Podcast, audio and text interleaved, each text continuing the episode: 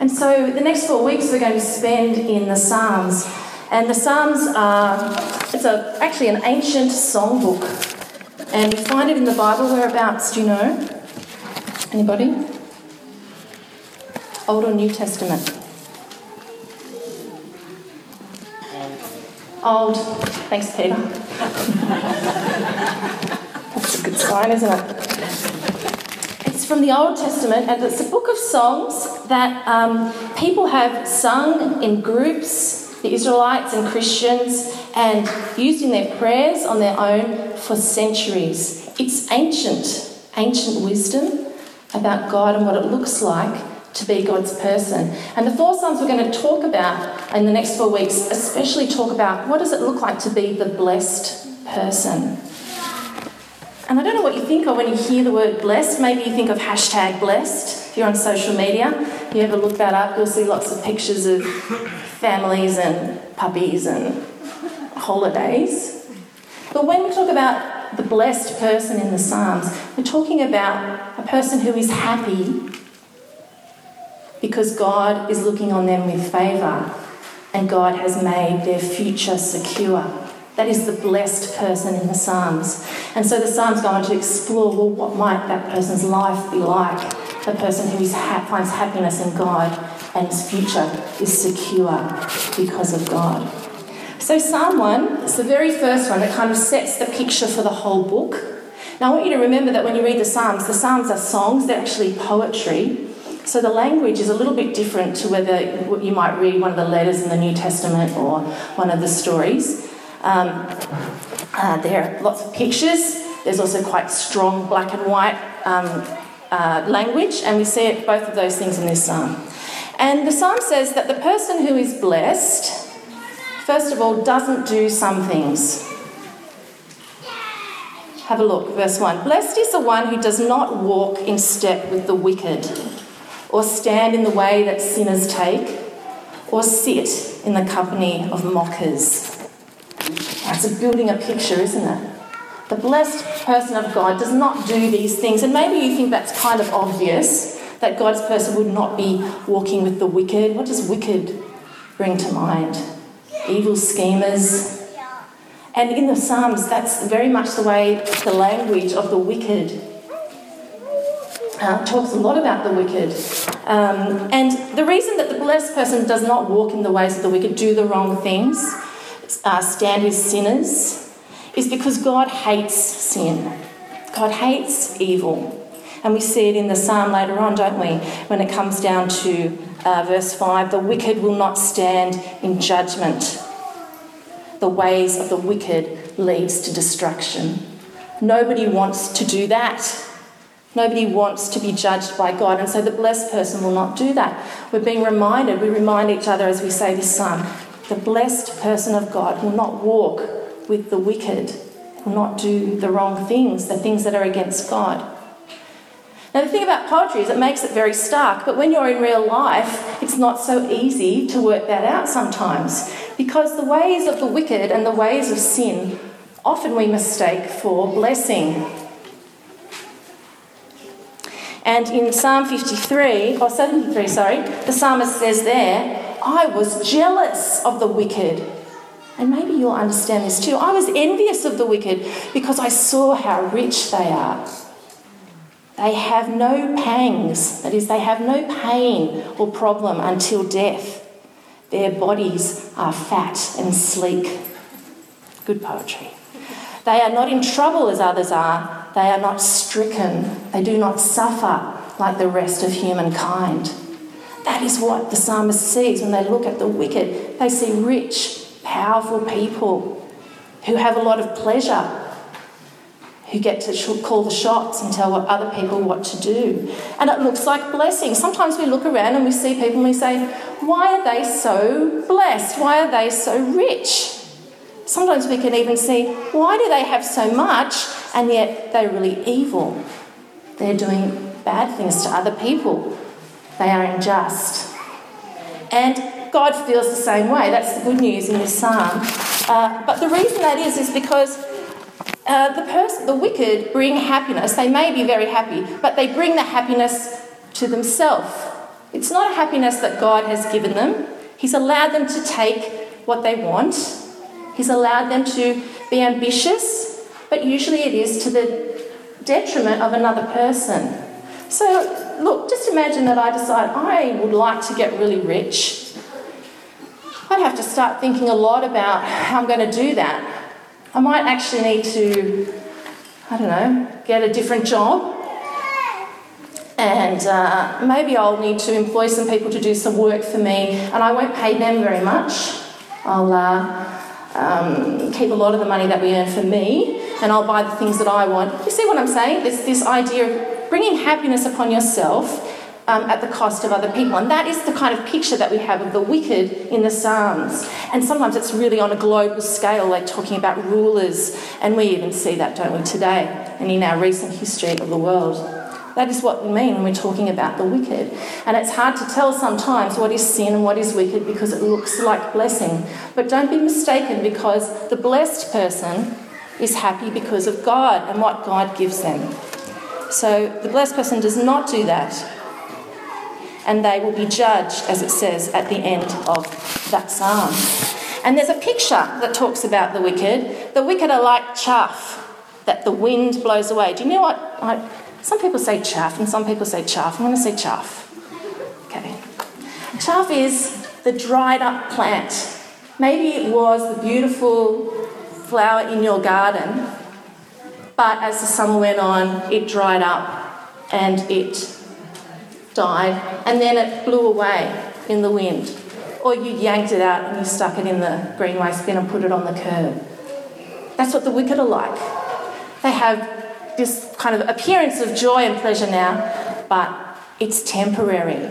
And the happiness, the blessing that God brings is permanent. It's about the future. And it doesn't always look like having stuff or being popular or having power. There are other things. Well, enough of the don'ts. Let's have a look at what the blessed person does do, and it's in verse 2.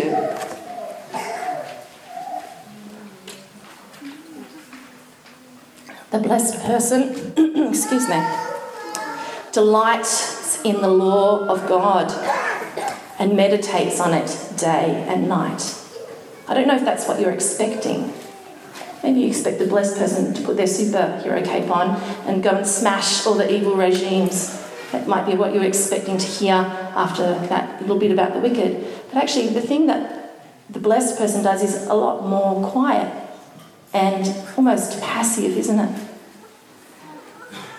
What do you think it looks like to delight in the law of the Lord? And when we talk about the law, what we're really talking about is this so, for the people who first had the Psalms, they really just had the first part of the Bible that we have, the Torah. And it was the stories of how God made the world, how God called Abraham and blessed Abraham and gave him many descendants and grew the people of Israel. And it's the story of their relationship with God and how God loves them, how God rescues them from Egypt, all that good stuff.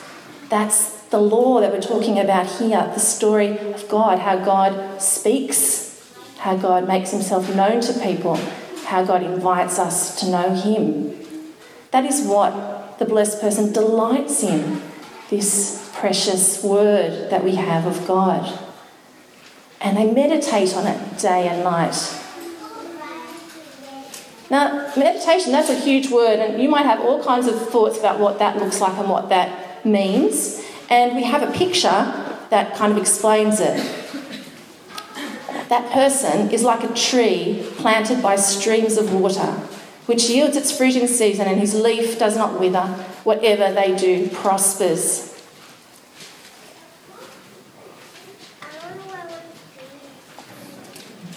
That's what the blessed person looks like a tree, just standing there, but planted in the right place not like the dried up flower that blows away, but planted by a stream of water. And the stream of water is the Word of God.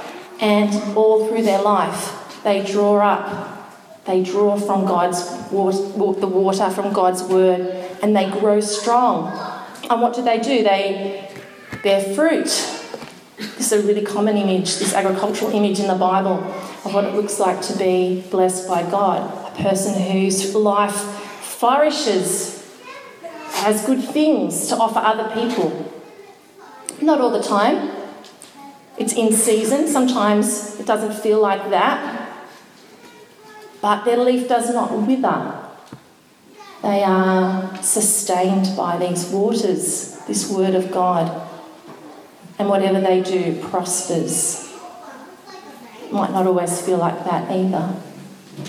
But remember, this is the blessing of God, and it's about a big picture, a whole picture of what He's doing and doing in your life. And it's actually a really wonderful picture to think about because it's, it's quite rich, and you might actually want to meditate on that picture at some point during the week. But when I um, came to this psalm a few years ago, I actually spent a few weeks in it and I found myself drawing trees. Every, every time I sat down and started to doodle, it would be a tree with roots going into the water. And I would just keep asking God, help me to put my roots down deep and let your living waters feed me. And a, a kind of growing love for God's word came out of that for me. But I understand that sometimes it doesn't feel like that. It can be very dry to be the blessed person of God. But I want to encourage you with this psalm to say God's word is precious. In 1 Peter, the letter, Peter's first letter, he says that the word of God is living and abiding, which means it lives, it's active, and it lives in us. So we might feel like hard work. Maybe it feels like hard work to love God's word and meditate on it day and night. It might sound like hard work, but the picture that we have in the Bible is that it's a much more restful thing It's something that we do and that God does in us. And I won't explain it too much more than that because I think the idea of the picture is that you can draw from it all kinds of thoughts and share them with one another. Well, maybe you're wondering, what will that look like for me? It's a nice picture of the tree, but actually, I'm not really a tree, and I'm not drawing water up through the roots. I'm reading the Bible. Well, as I read this, this psalm again this week, I started to change it a bit. Are you allowed to do that? Instead of saying the one, I found myself saying Jesus. And if you read the psalm again and you put Jesus in that place, you will have a picture of what it looks like to live this out. Blessed is Jesus, who does not step, walk, walk in step with the wicked, or stand in the way that sinners take, or sit in the company of mockers. Now, if you were to, I'm going to do this kind of quickly, but you could do this this week. Go through this psalm and start to draw to mind the stories that you know about Jesus. I'm thinking of Jesus in the desert, tempted by Satan to make bread out of stones, to get his happiness now because he can, to take power and to rule the world because he can, but he doesn't because he is blessed by God and he's waiting on God. Blessed is Jesus, whose delight is in the law of the Lord and who meditates on it day and night.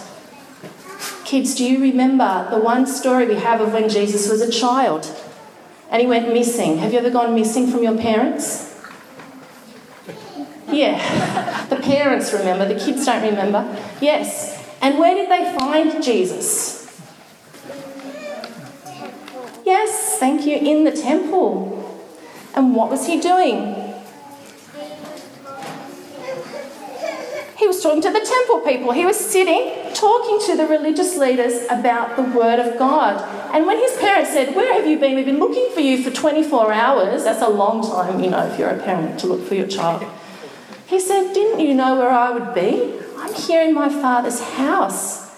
Jesus was longing to be in his Father's house, sitting and talking and meditating on the Word of God as a child. I know Jesus is special but we follow his pattern. And you kids are not too young to become like this tree. When you read the Bible with your parents, when you come to church and you talk with your leaders, and some of you who are starting to read already, draw this in. This is God's word to you. It's the way God wants you to know Him. and pray to Him and ask Him to help you and ask all your hard questions and don't give up. And you will grow strong like a tree all your days in the water of God's Word. And you can go on, can't you? Jesus is like the tree whose fruit yields its fruit in season, whose leaf does not wither, and whatever they do prospers. Whatever Jesus does prospers. Even Jesus on the cross, Jesus dying on the cross, is a picture of what? Pain, suffering, death, emptiness. No, it's a, a picture of God's love and grace towards us. And his resurrection is actually the pros- what prospers from his death. He is the first, the first fruit of those who will rise again. Jesus is the blessed one. And we follow in his pattern. We look to him, we meditate on Psalms like this, we remember him, we ask him to help us to be like him by his grace and mercy to us. Well, I, want to encourage you. I know some of you are struggling. you struggle to read the Bible, you struggle to listen to me right now, you struggle in community group, whatever it is. But there are plenty of opportunities to feed on God's Word. And I um, love the picture. Did you have a, have you got this? This is another artwork by Sophia Stewart. And I asked her, you might know that I love her artwork. She's a Melbourne Indigenous Christian artist. She's a wonderful person. And I came across this image, which is called Strong Communities, number two. Strong Communities, number two. Can you see what the picture is? What's in this picture? It's not just one tree. It, it's lots of trees that are shaped like people. And can you see down the bottom? There's a river. Now, this picture is actually meant to be, or originally, about Indigenous communities and how strong they are, how they acknowledge the role of families and the role of elders, and how they build themselves strong by the way they care for one another and look after one another. And so I just messaged Sophia this week and I said, Do you mind if I use this and match it to Psalm 1? Because I look at this picture and I see our church and what our church can be if we plant ourselves as trees near the water. If we go deep into God's word and let Him grow us and minister to us by His Spirit and by His powerful word. And she said, I love it, go for it. um, so that's good. And I don't know, you might want to look at that picture for a while too, because I see kids in that picture. I see adults, I see men, I see women, I see all kinds of people doing this together. Let's do this together. Let's be committed to God's word, to loving it, to meditating on it, to pointing to each other to it, to struggling and wrestling with it together when we do. Um, and together walking along in sometimes what is hard when we see the wicked prosper and as we wait for Jesus to come again. Because one day we won't need this anymore, will we? We'll see Jesus face to face and we can we'll be openly there with him and that's going to be a glorious wonderful time. But in the meantime god has been so gracious to us by giving us his word and his spirit to grow and encourage and to bless us. Let me pray.